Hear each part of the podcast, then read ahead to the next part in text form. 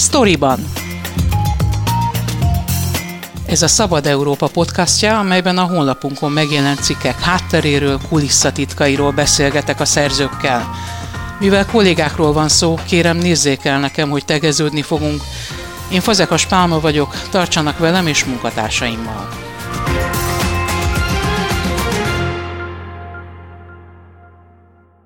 Július 1-én indul Magyarországon az új hulladékgazdálkodási rendszer, amelynek a főszereplője a MOL. A kormány koncesziós szerződést kötött az olajipari céggel nem kevesebb, mint 35 évre. A MOL leány cége, a Mohumol hulladékgazdálkodási ZRT fogja koordinálni a lakossági szemétszállítást és szinte valamennyi ipari hulladékfeldolgozást, kezelést. Nem csak a koncesziós rendszer indul el, hanem új jogszabályok is életbe lépnek. A változásokkal és azok lehetséges hatásaival több cikkben is foglalkozott Videman Tamás, a Szabad Európa gazdasági újságírója, ő a sztoriban vendége. Ez már a második ilyen 35 éves koncesziós ügy, szintén több cikkben foglalkoztál az elsővel, nevezetesen azzal, hogy Mészáros Lőrinc és Szíj László érdekeltségei kapták meg 35 évre a hazai autópályák üzemeltetését. Azt, hogy ezt milyen feltételekkel tehették meg, üzleti titokra hivatkozva nem volt hajlandó elárulni a Nemzeti Koncesziós Iroda, a Szabad Európa emiatt perelt. Mi lett ennek a pernek a végkimenetele? Ez a per elég gyorsan lezajlott, meg is nyertük az első fordulót. Ugye itt az volt, hogy egy ilyen pályázati kiírás volt, ezt úgy kell elképzelni, mint egy közbeszerzési eljárás lenne, de nem az volt, hanem egy koncesziós pályázat és a kormányzat végül is kitette a szerződést a honlapra pályázat végén, viszont a mellékleteket nem. És közérdek igénylésbe próbáltam ezeket megnézni, vagy megtudni, hogy mi van bennük. Biztosítottak egy betekintést, ahol végül is a mellékleteket kitakarták, erről felvettünk egy jegyzőkönyvet, és akkor elmentem a bíróságra, és a bíróság végül is nekem adott igazat, hogy ezek az adatok nyilvánosak, tehát ezeket ki kell adni, és a, ezekben a dokumentumokban, tehát a mellékletekben van a lényeg, hogy mennyi az annyi, és hogy milyen feltételekkel kötötték meg ezt a 35 éves koncesziós szerződést, úgyhogy a legfrissebb információ az, hogy elvitték másodfokra, tehát remélhetőleg májusban lesz egy másik tárgyalás, és biztos vagyok benne, hogy azt is meg fogjuk nyerni, úgyhogy előbb-utóbb meg fogjuk tudni, hogy mennyiért kapta meg ez a Mészáros féle csoport az autópálya esetében a koncesziót. 13 ezer milliárd forintos biznisz, tehát 35 évre előre tekintve ekkora bevétel, aminek nagy része nyereség is. A másik ügy az ugye hulladék. Itt ö, megelőzött engem a Transparency, illetve ha jól tudom, egy civil szervezet, de itt is folyamatban egy per, ugyanúgy a mellékleteket próbálják kiperelni. Miért áll érdekében az államnak az, hogy titkolja ezeket az adatokat? Üzleti titokra hivatkozott, ugye, jól emlékszem. Igen, mert ebből derül ki, mennyi az annyi. Amikor kiírták a hulladék gazdálkodásra koncesziós pályázatot, nem jelentkezett senki a monon kívül, ugyanis ez egy alulfinanszírozott rendszer, ami azt jelenti, hogy 2013-ban bevezették a rezsicsökkentést a lakossági szemétszállítás esetében, és emiatt évente egy vaskos mínusz keletkezik a költségvetésben, ami miatt nem volt túl vonzó senkinek, hogy ebbe a koncesszióba beleugorjon. A MOL mégis beleugrott. Kérdés az, hogy miért. Most, most derült ki számomra is olyan díjakat fog biztosítani a kormány, tehát megháromszorozza az eddigi termékdíjnak az összegét, amit úgy hívnak egy LPR, kiterjesztett gyártói felelősségi rendszer, ami azt jelenti, hogy a cégekkel és a piaci szereplőkkel, kereskedőkkel, meg a gyártókkal fogja megfizettetni a kormány a rezsicsökkentésnek a mínuszát, veszteségét, plusz a molnak a vaskos nyereségét. Most már látszik, hogy miért érte meg a molnak ez a biznisz. Neki éves szinten 10 milliárdos nyeresége fog ebből származni, egy olyan rendszerből, ami most per pillanat milliárdos veszteséget termel.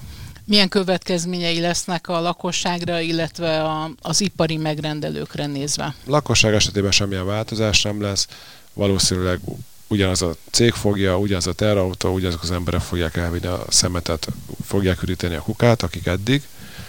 Az ipari, illetve a termelői oldalon viszont nagyon nagy változások lesznek. Ugye kétféle hulladék van Magyarországon, hogyha nagyon-nagyon-nagyon leegyszerűsítjük. Van a lakossági szegmens, meg van az ipari termelői. Ez azt jelenti, hogy a lakosság ugye szelektíven gyűjti a szemetét, van egy szelektív kukája, meg van egy ilyen kommunális kukája, berakod, előfizetsz rá, elviszik, teljesen oké okay, a történet. Az ipari részben viszont a hulladéknak értéke van. Tehát a cégek, akiknél termelődik hulladék, adj Isten, egy exportcég vagy importcég, megjön az áru, kicsomagolják, van hulladék, gyártócég, legyárt valamit, van hulladék, fém, fa, műanyag, stb. Ennek van értéke. Tehát ezért jelenleg a jelenlegi hulladékos cégek fizetnek. Tehát ha van egy gyár, ahol termelődik hulladék, mondjuk azt, hogy műanyag, vagy fém, vagy fa, vagy papír, akkor eddig azt csinálták, hogy megtendereztették, megversenyeztették a cégeket, ugye több száz ilyen cég van Magyarországon, valaki a papírra specializálódott, valaki a műanyag palackokra, valaki a fémre, valaki a fára, és szépen adtak egy ajánlatot, hogy elviszem neked 30 forint per kilóért a nálad termelődő hulladékot. A másik 25 forintot mondott, a harmadik 35 forintot, és a termelő cég, a gyártó cég, a gyár azt mondta, hogy akkor kötök szerződést a 35 forintossal. És leg, általában két-három évről leszerződtek, és nagyon jól működött a rendszer, termelődött a hulladék, a hulladékos cég jött, elvitte, kifizette a céget, a gyártó céget, és szépen ő ezt hasznosította. Különböző papírárak vannak, hullámpapír a legolcsóbb, mondjuk 2-3 forint, minél fehérebb egy papír, annál értékesebb. És ugye a papírgyárak ezt átvették. Tehát ő eladta mondjuk, megvette 35 ér, kezelte, válogatta, stb. Eladta 50 forintért. Most csak mondtam egy példát. És neki ebből volt a haszna. És a papírgyárnak meg tök jó volt, mert nem kellett a cerulózt megvenni, hanem ezt be tudta rakni, ugyanúgy egy ilyen pépet csináltak, és ugyanúgy papírt gyártottak belőle. Lényeg lényeg, ez most úgy változik, hogy a MOL lesz jogosult mindenre. 35 éven át. 35 éven át. Ez azt jelenti, hogy ha valaki az elmúlt években felépített egy ilyen hulladékos céget, befektetéseket, eszközölt, gépeket vett, stb. Ő most csak a molnak az alvállalkozója lett. Tehát a gyártócég, a termelőcég, a gyár, nevezük gyárnak a egyszerűség kedvéért, ő most már csak a mollal szerződhet. És a MOL alvállalkozóként fogja alkalmazni azt, aki eddig kifizette 35 forintot, vagy egy kiló papírért, és, és ez a cég a molnak lesz az alvállalkozója, és nem 35 forintért fogja elvinni, hanem majd kap egy díjat, amiért dolgozhat bérmunkásként. Biztos vagyok benne, és a szakmai szervezetek is biztosak benne, hogy a gyár se fog 35 forintot kapni, hanem kap majd 20 vagy 15-öt, vagy semmit, vagy még ő fog fizetni. Ugye emiatt a gazdasági versenyhivatalhoz fordultak többen. Meddig tart egy ilyen vizsgálat, és vajon van ennek halasztó hatája, vagy július 1-től valóban minden borul, és minden megváltozik a tiltakozó cégek számára is? Azzal is érveltek, amikor beadták a gazdasági versenyhivatalhoz a panaszukat, hogy üzleti szempontból releváns adatot kellett átadniuk a molnak, és az adatok birtokában a MOL a saját alvállalkozói versenytársa lesz tulajdonképpen. Lehet-e bármiféle jogorvoslatra számítani? Én azt gondolom, hogy a gazdasági versenyhivatal az egy fogjuláltett szervezet, tehát hiába kellene függetlenek lennie. Mm, én azt gondolom, hogy a kormánynak edves döntést fog hozni. Persze el lehet venni bírósághoz, persze el lehet venni Strasbourgba, stb. De ennek nincs halasztó hatája. Nincs halasztó hatája, el fog indulni július 1 az új rendszer. Az más kérdés, hogy esetleg egy külföldi bíróság mit fog ezt szólni.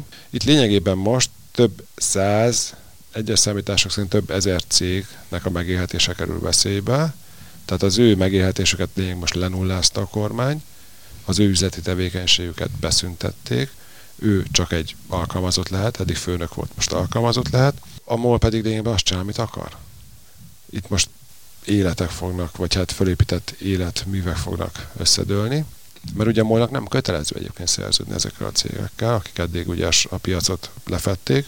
Ha akar szerződik velük, ha akar nem nem csak a gazdasági versenyhivatal kényszerű vizsgálatra a beadványok alapján, hanem az Európai Bizottság belső piaci főigazgatósága is vizsgálja ezt a történetet. Nem csak ezt, hanem az autópálya koncesziókat is, illetve azt is, hogy a Magyar Nemzeti Bank miért költött közbeszerzés nélkül milliárdokat bútorra, de ezzel az utóbbival most nem foglalkozom, viszont felhívom a hallgatók figyelmét, hogy erről is született egy nagyon izgalmas cikk.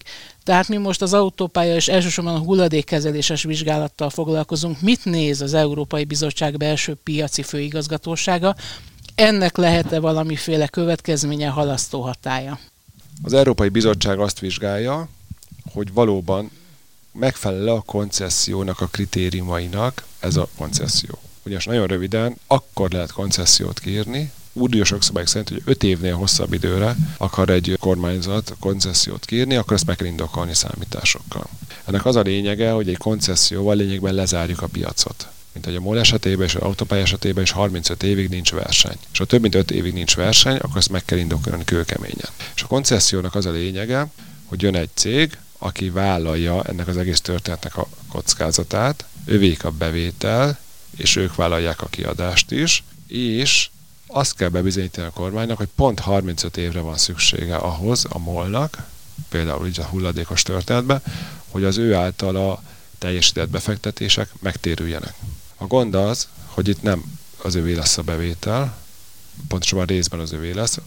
Az autópályán ez nagyon-nagyon kitűnik, hogy az E-matricát, meg a EU díjat továbbra is az állam fogja beszedni, és fizetni fog egy rendelkezésre állási díjat.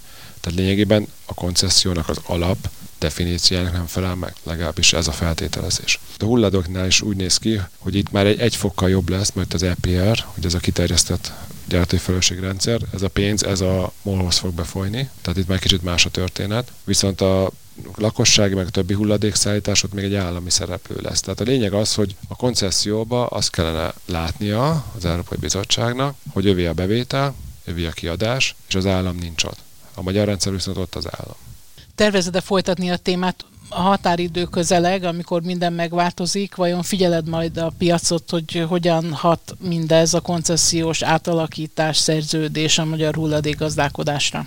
Igen, mindenképpen szeretném folytatni, mert folyamatosan jönnek a hírek, egyre több ilyen szakmai szervezet, illetve hulladékos cég keres meg, olvasva a cikkeimet, egyre több információt, adatot közölnek, meg hát ugye jönnek itt a rendeletek is, és ugye az látszódik, hogy itt most bevezet egy új díjat a kormány, ez EPR, az előbb említett EPR, kiterjesztett gyártói felelősségrendszer. Ennek az a lényege, hogy amikor egy terméket megveszünk, legyen az egy mobiltelefon, egy tévé vagy bármi, akkor lényegében mi az árába kifizetjük annak a amikor majd hulladéká válik évek múlva, vagy egy kocsi esetében is, azt a díjat, amivel ezt meg tudjuk semmisíteni.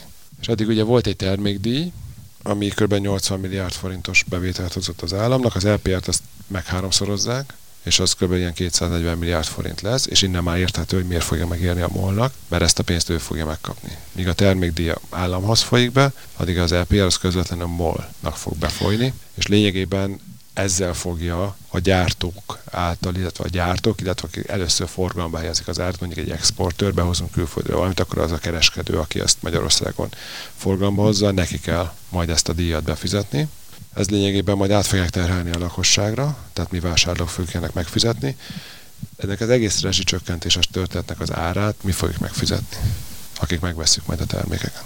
Vagyis a tápláléklánc végén megint a vásárló áll. Így van. Tehát a kormány mondhatja azt, hogy rezsicsökkentés, ő ezt az intézményt megtartotta, ő ezt az intézményt fenntartja, ő a magyar embereket megvédi, miközben a magyar ember bemegy a boltba, ki fogja fizetni ennek az árának a többszörösét, aminek a molnak a több milliárdos hasznát is ki fogja fizetni.